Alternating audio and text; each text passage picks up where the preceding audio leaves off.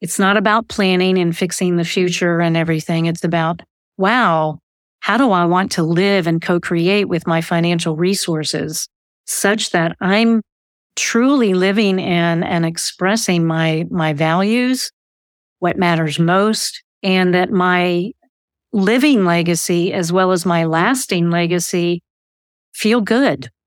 Have I been kind? Have I been generous? Like it or not, you, me, and everyone else, we all have a relationship with money. And for the most part, it's a complicated one. My name's Sean Maslick. Welcome to the Most Hated F Word podcast. As a certified financial planner, I want to take you on a journey as we throw out the technical finance books and shift our focus towards our minds, our money, and what matters most. If you're looking to improve your relationship with money and build true wealth, you're in the right spot. Finances does not need to be the most hated F word. Welcome back to the Most Hated F Word podcast. This week I sit down with Gayle Colman. Gayle's the co founder of Colman Knight Advisor Group and a nationally recognized innovator in the field of integral wealth advisory services and an author of the new book, The Body of Money, a self help guide to creating sustainable wealth through innate intelligence. Gayle brings over 30 years of experience as a financial advisor, registered investment advisor, and a wealth coach. Her unique approach to wealth advisement does not only focus on the exterior part of finance, but also the interior side of money. In this episode, Gayle shares her insights on somatic finances and how our relationship with money can guide us on our own whole human journey. She explains the three core body centers that she outlines in her book the head, the belly, and the heart, and how they can act as portals into ourselves to help us find our own innate wisdom and whole self.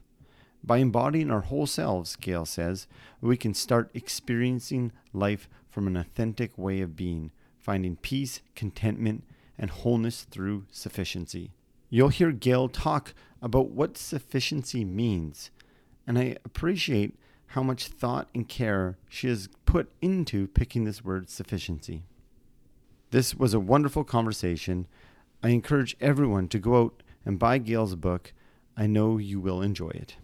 I hope you enjoy this fascinating conversation with Gayle Colman.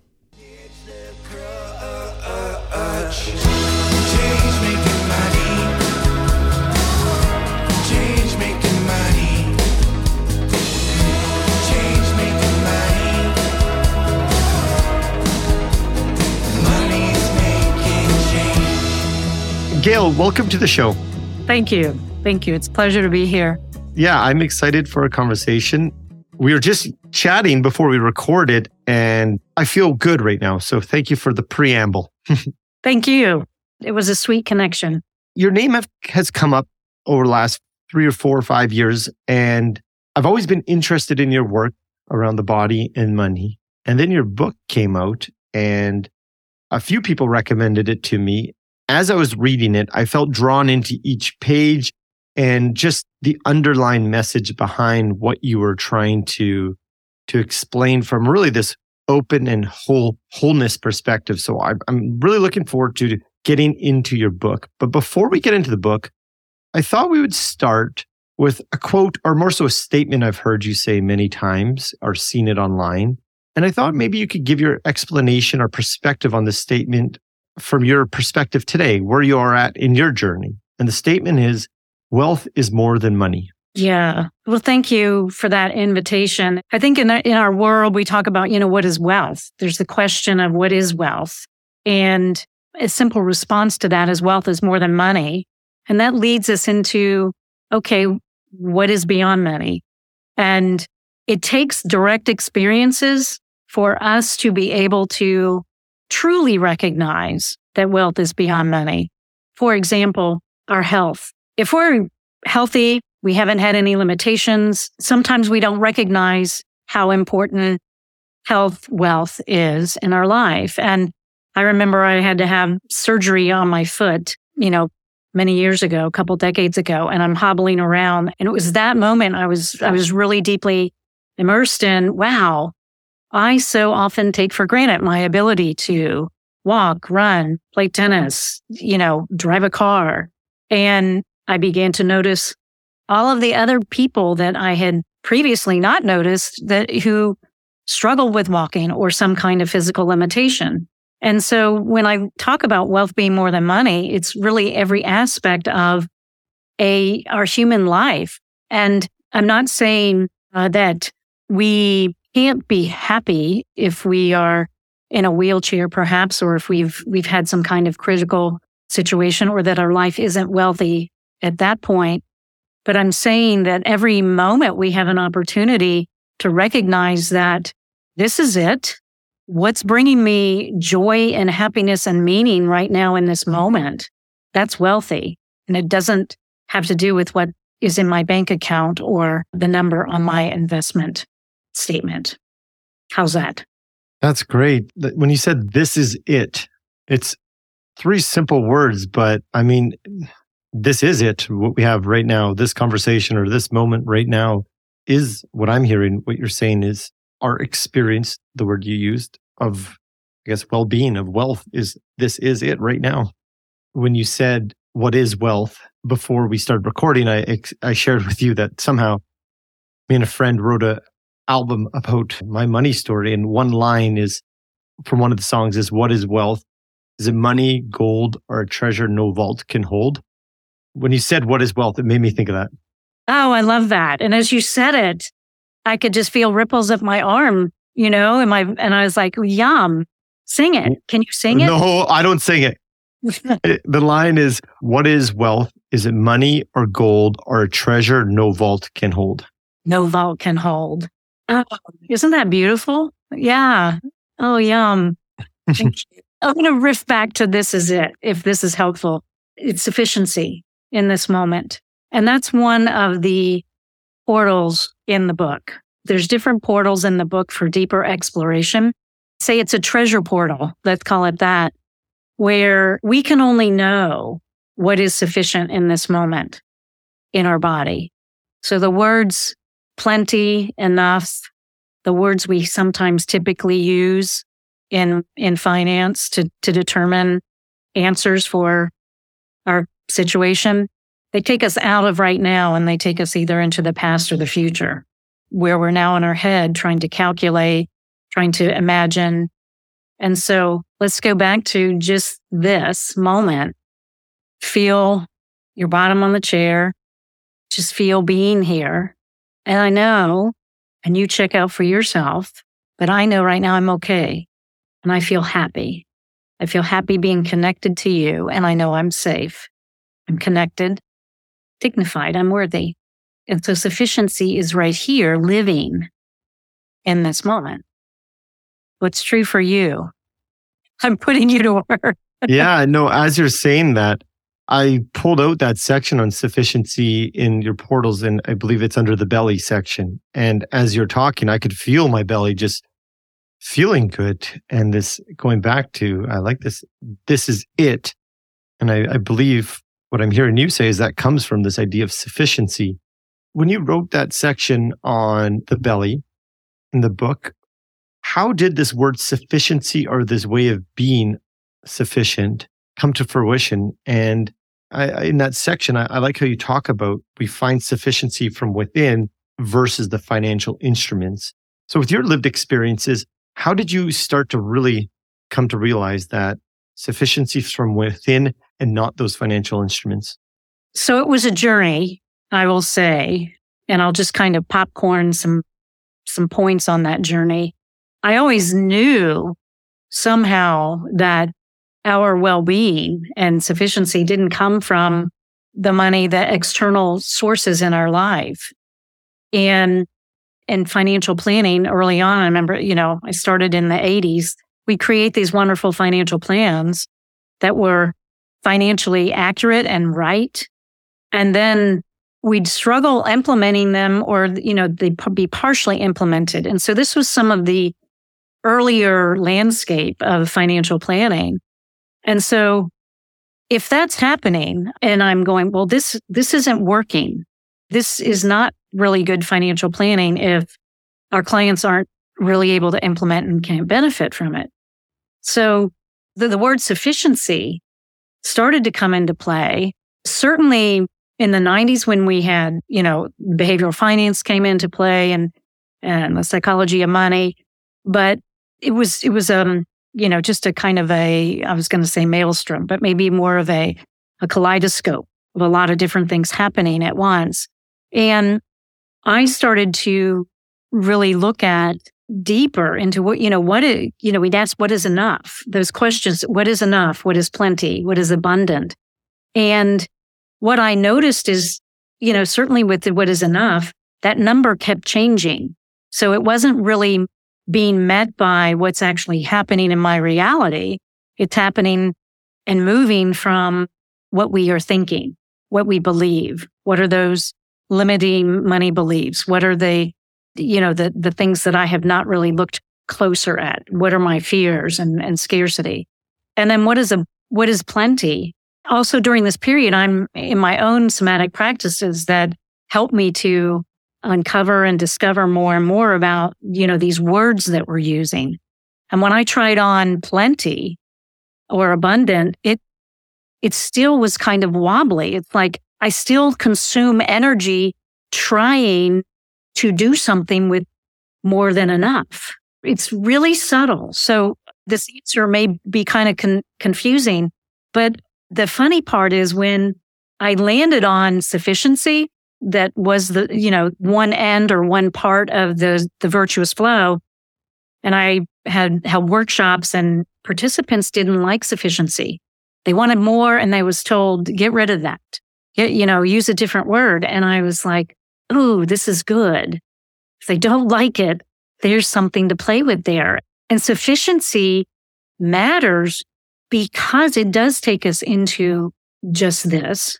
And the amount of energy we consume is impeccable. It's like the least amount of energy that we consume. And so that is what's so fascinating because that's where we feel most alive, right?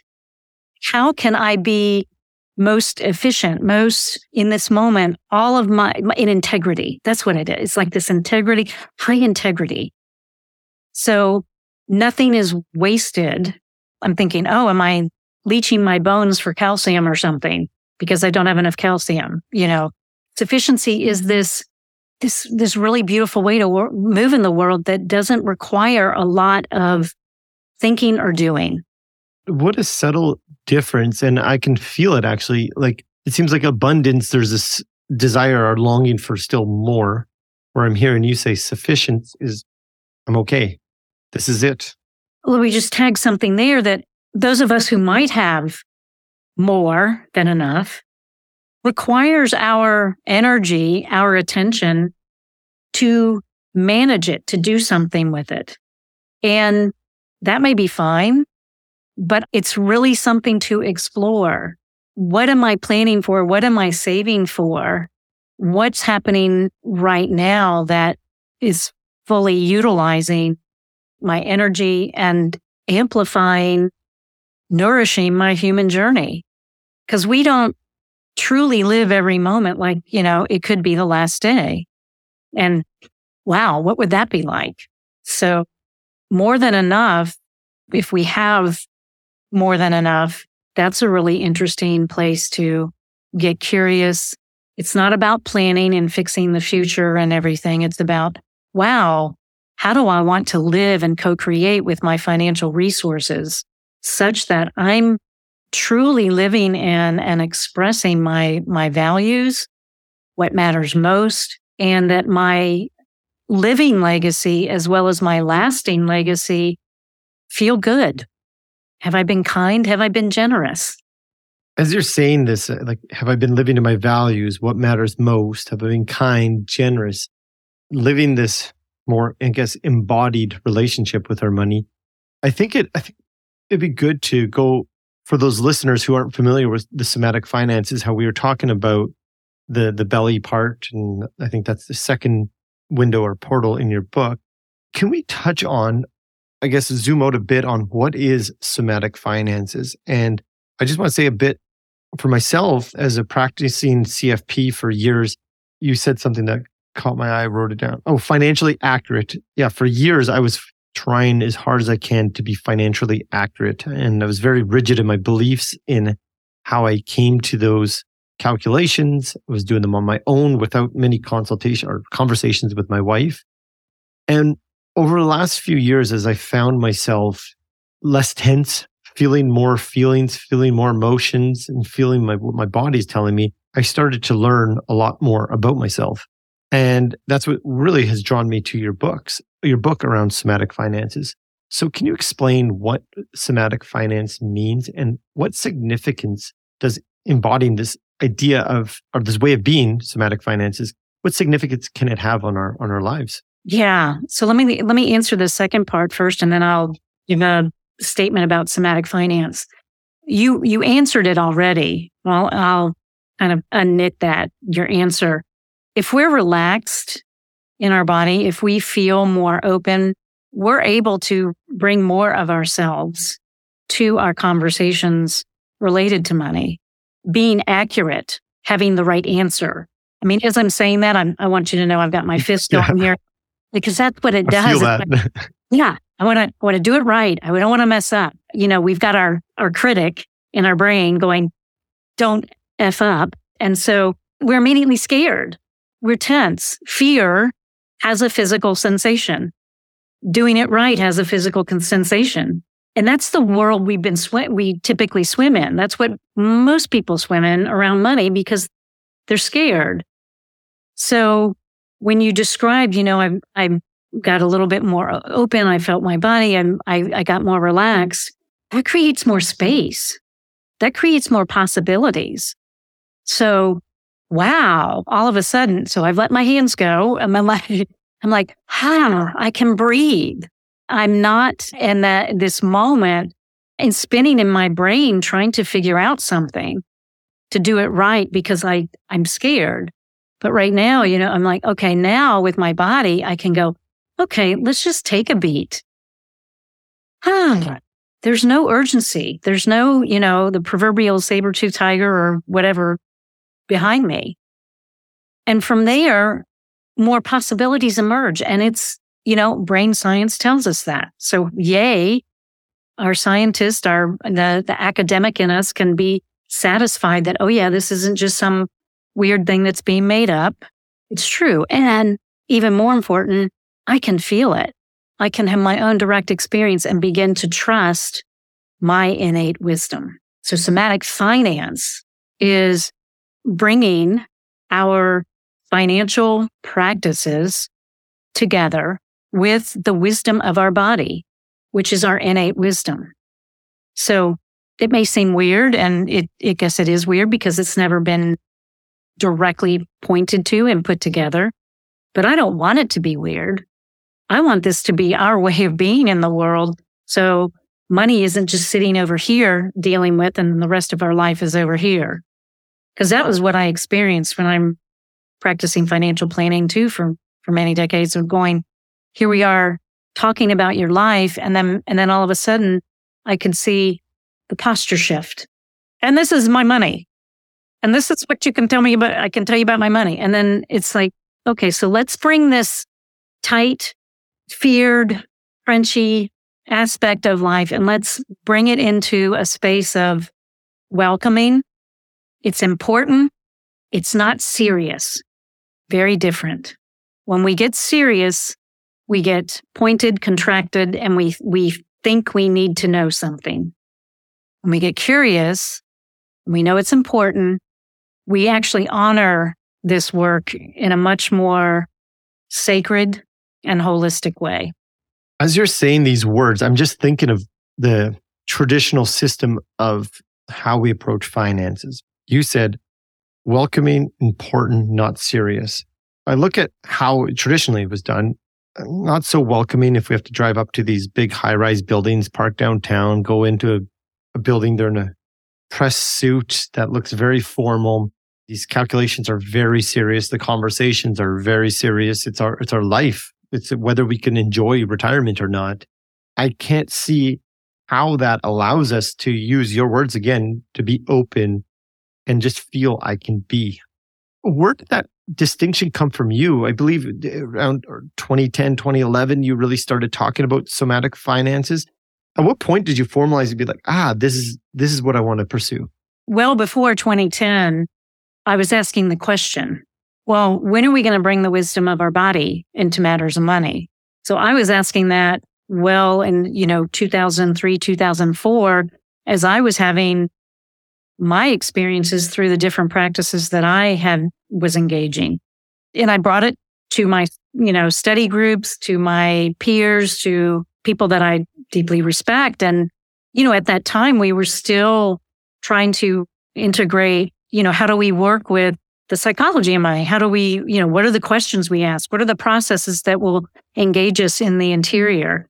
You know, I studied and, and believe in and trained in, in integral theory and which is Ken Wilber's work. And, you know, you can Google it if you're not familiar with it, whoever's listening. And it's really good stuff. It's very heady, but application of it, I think is really gorgeous because it does honor our whole human journey.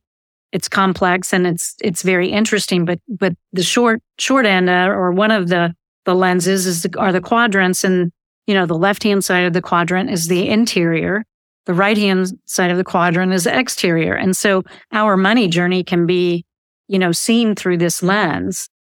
And so we were very skilled in the exterior. I think we're very proficient. And that's where most of the work is, you know, lives. The, you know, and you were talking about it, the big tall tower and three piece suit and, you know, let's get down to business. The interior has, you know, always been a journey. You know, what is that? because because the first thing is, we as as practitioners need to know what our own journey is. I can't go anywhere with my client that I haven't gone myself. I've said that many times before. So we have to be courageous enough to get uncomfortable because it will be uncomfortable in a, in a place we haven't been to explore that. And so that was what I was doing. And, and, and practicing myself. And so I kept asking the question.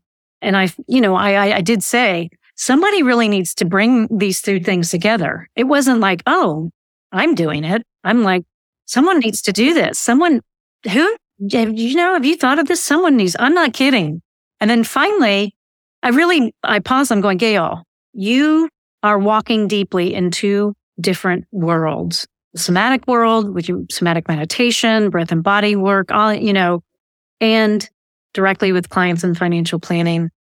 And I kind of was like, I think this is you. And so that was when I began to write about my experiences. And then in 2011, it was like a lightning bolt, somatic finance. And I was like, ah, I, don't, I don't want that. you, know, I was scared. It was one of those moments of, you know, Fritz Perls, fear is excitement without the breath. I was excited and I, I was not breathing. And so there was a, a, gravitas to those words. I mean, I, I want to hold these. And I, I, actually had an experience with a friend. We were, we had just, um, we had just done a holacracy training, which is a whole nother thing with, you probably know Rick Kahler, given his company a, a training on it. And we both happened to be flying on the same flight. And so she was like, Gayle, what's your work in the world? And this is what I wrote about in the beginning of the book and said some answer. And she said, I don't know what you're saying. You know, it's like, and then I said, okay, these words have been on my mind and I just, I can't get rid of them. You know, it's like somatic finance. And she, her mirroring and of, of what the potency of those words were really, I mean, it just went through my heart and, you know, spread throughout my body. And I began to cry. And I went, you know, you're not in Kansas anymore, whatever. I've got to, you know, and then I would say in that moment, I've never really realized this. I think my whole, my whole life shifted from being about me to being about, yeah, you really need and are called and to offer something in the world that no, nobody else is offering or they're offering in a different way. But whatever little slice you are a part of, pay attention. And nowadays, I'm reflecting on our polarities, the the just suffering the tra- atrocities across the world, and I don't need to go through them. Anyone who has not been living under a rock knows how how things are going. So I think about uh, you know the, the bridge, like these polarities, and What's my rock I can bring to the bridge? And what's your rock? And what's your rock? And let's keep bringing our rock, our pebble, our stone to the bridge so we can walk across and meet each other. So I'm getting teary eyed right now because this, this is what matters to me. And if this little book can help in that way, I feel like I've, I've done something that's mattered and that makes a difference. And I believe that's what we're all trying to do is certainly know that it's what many financial planners are trying to do for their clients and in their practice. We're not going to get there from just thinking about it and, and doing the same thing we've done over and over again and dropping down into our heart and into our belly and into the, our direct experience of life is going to be that. I was going to say that way, that, that opportunity. I don't know what I've said. I've said a lot.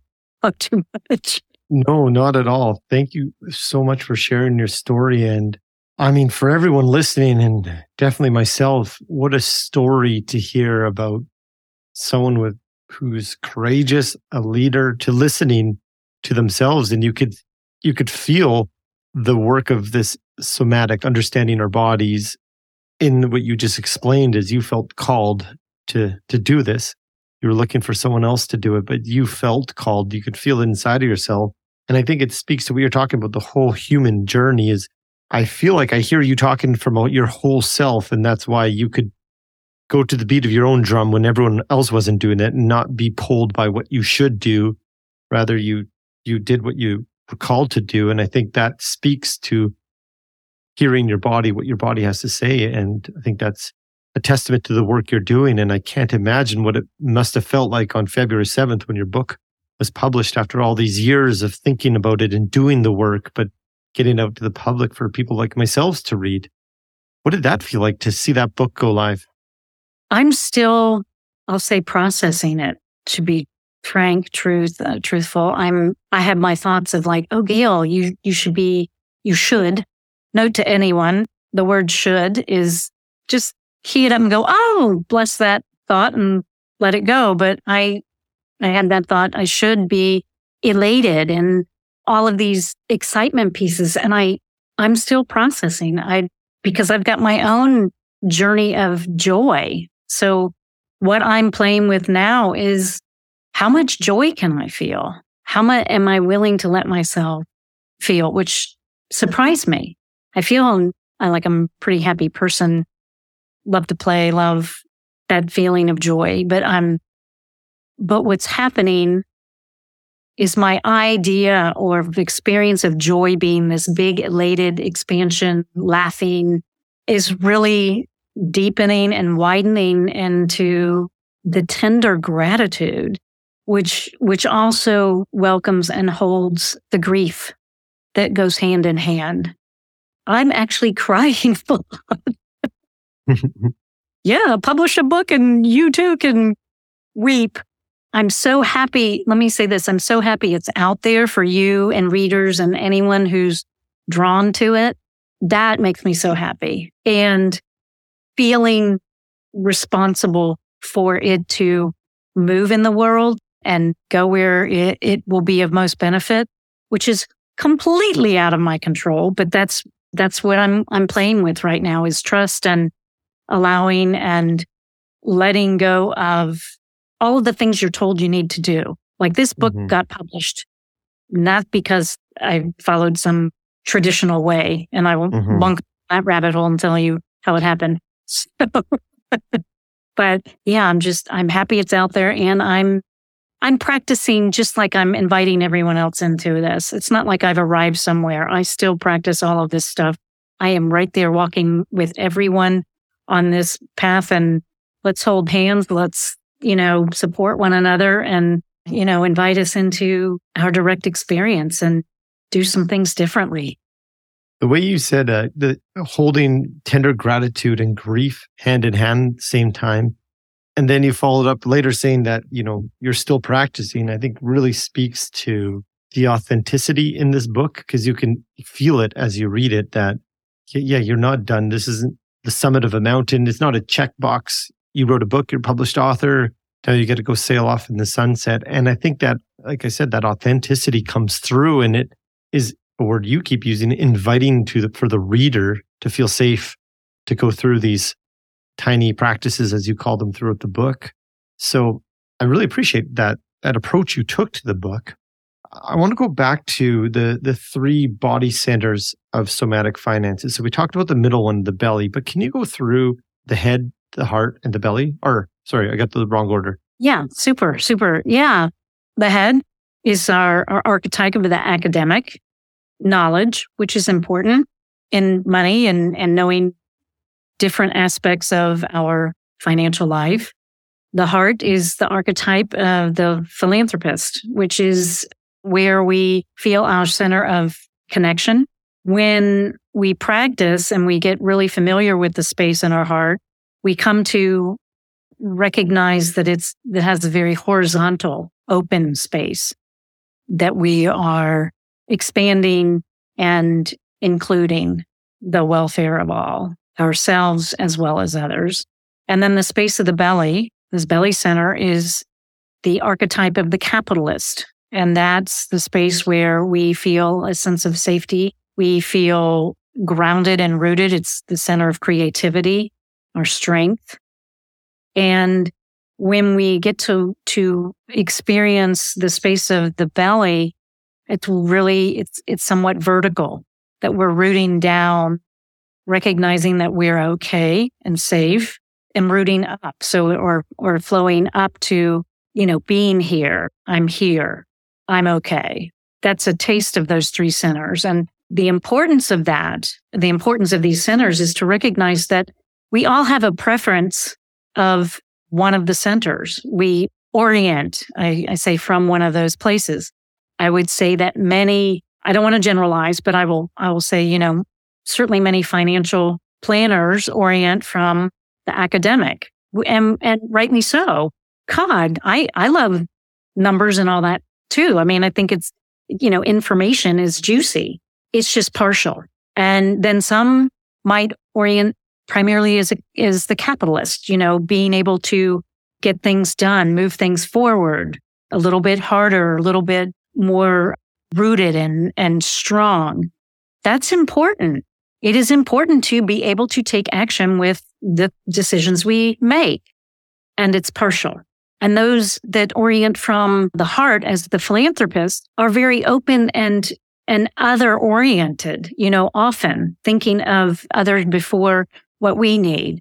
And so that's really a beautiful way of being too, of, of being very generous and empathic and, and seeing multiple perspectives. It's partial. It's important, but it's limited it's partial. So, so the importance of the three centers is not to type yourself and say, this is the way I am, but to recognize that every situation, every moment calls for some kind of balance among the three centers. And what I would say is that we, what we really want is to have the, the beauty and the intelligence of our, our brain and the energy and power of our belly to meet in the center of our heart and to be able to move through the world with truth and energy and generosity. Truth being what is knowledge energy being what is sourced through our power and our strength and love and generosity and connection through our hearts. I don't, I don't know that that's done much. I, you know, I can't say I always do it, but it's an aspiration. I mean, yeah. So that's, that's, those are the three centers. That's a little bit about them. And more important than you listening to them and understanding is for you to, you listeners, whoever wants to play, is to go and practice and see what your heart feels like, see what your belly feels like, and rejoice in that you have this body that has this beautiful wisdom to share with you, to, to support you. And I hear you talk a lot about this in the book, this wholeness and open to ourselves. And it really just, you can hear how these three centers bring those separate or siloed pieces of us, of us into this wholeness. And if we just focus on one, maybe we don't have our whole self. And perhaps that's what the rich life is, is living in that authentic whole self.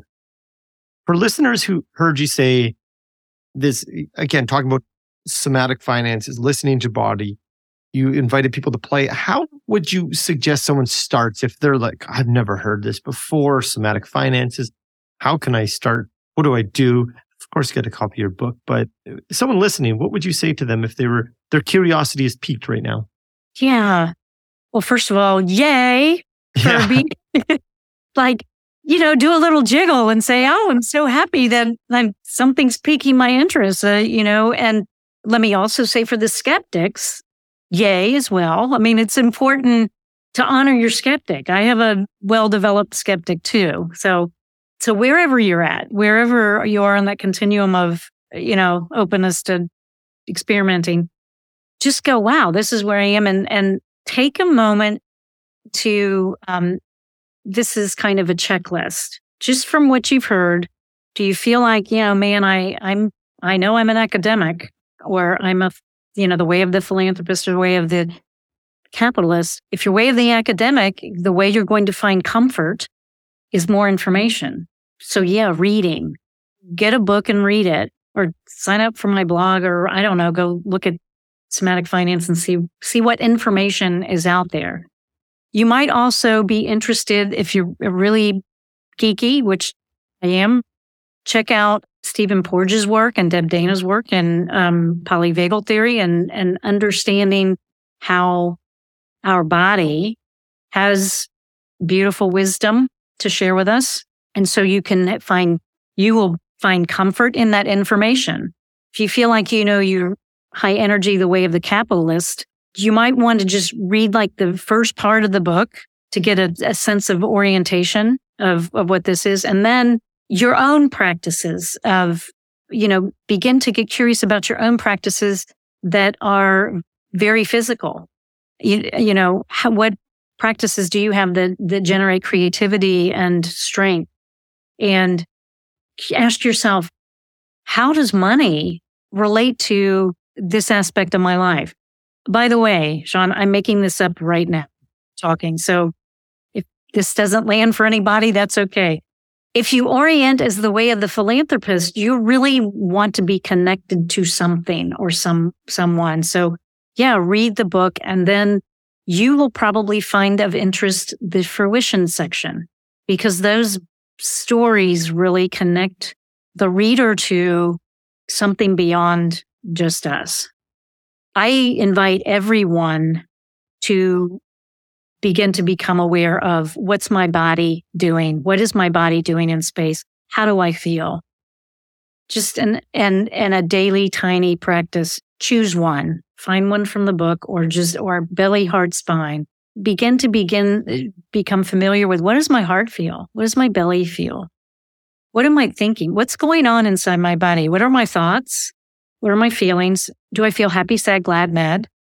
And don't attach something to it. Don't go on to your big long story about how, why you're sad or happy or whatever. Just go, hmm, I'm that. And then take that and go, and where's that, that sadness located in my body?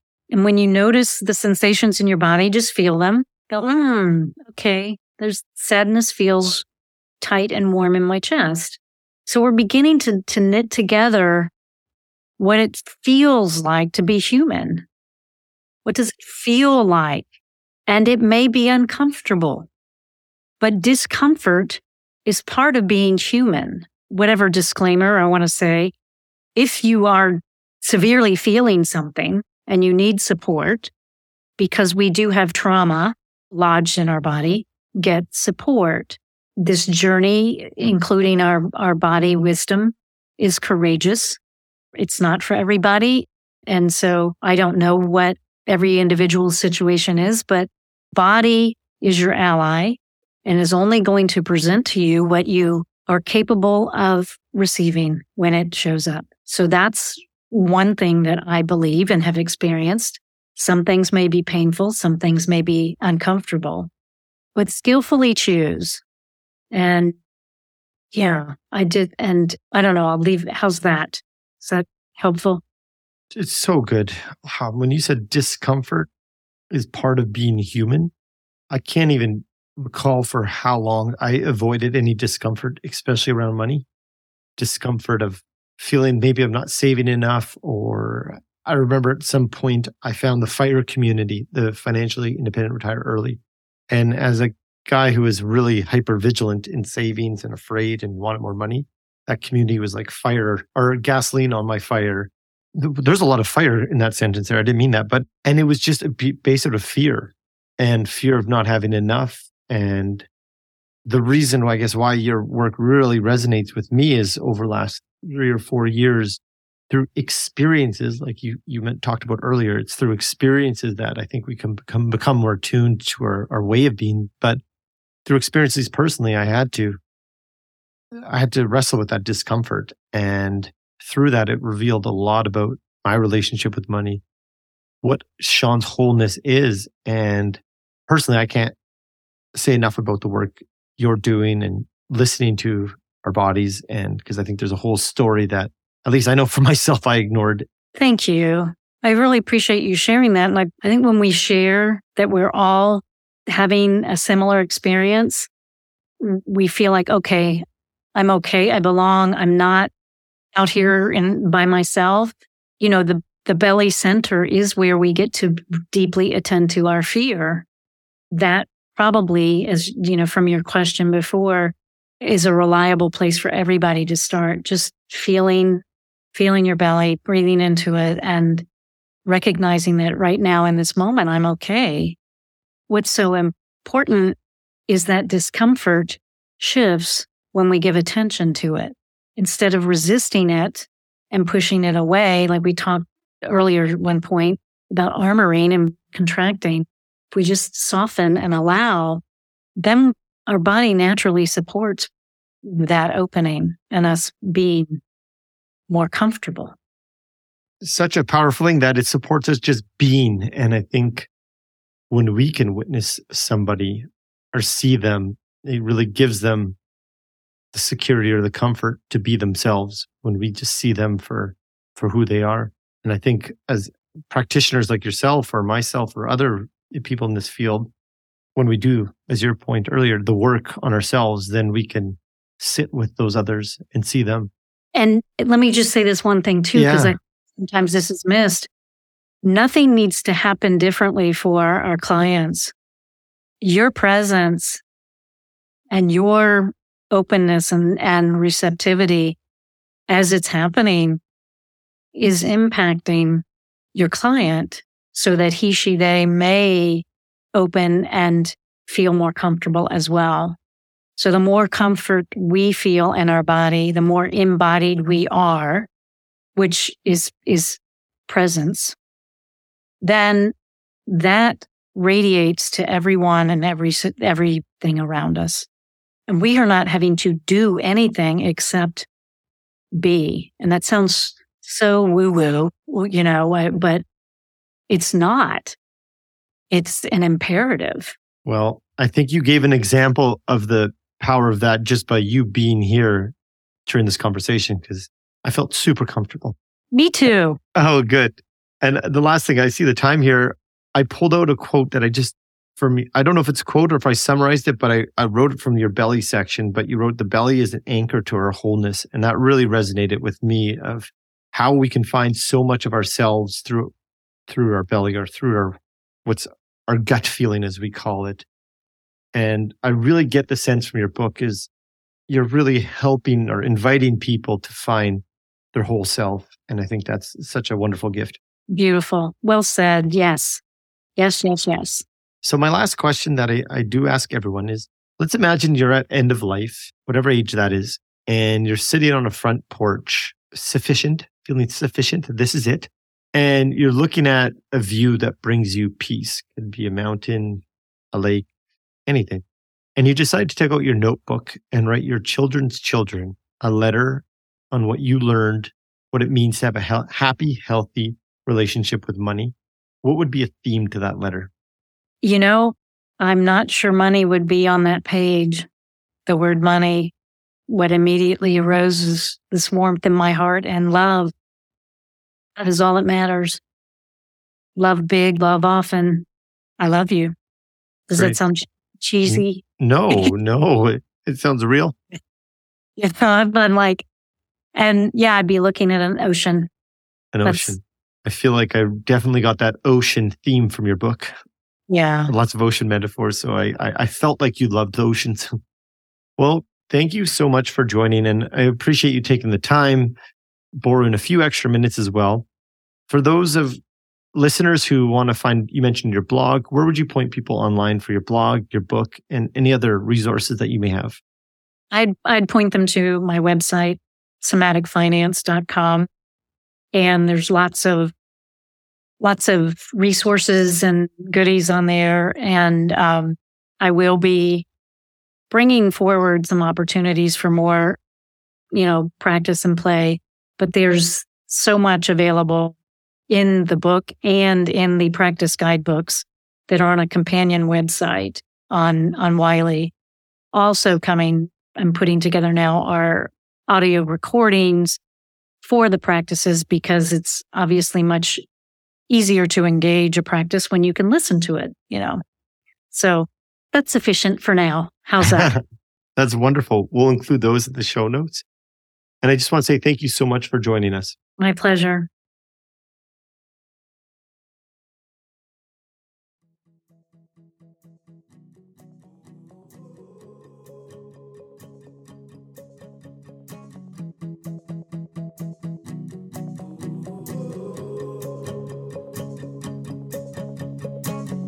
On a mountain without a top. My wealth is measured in how I spend my time.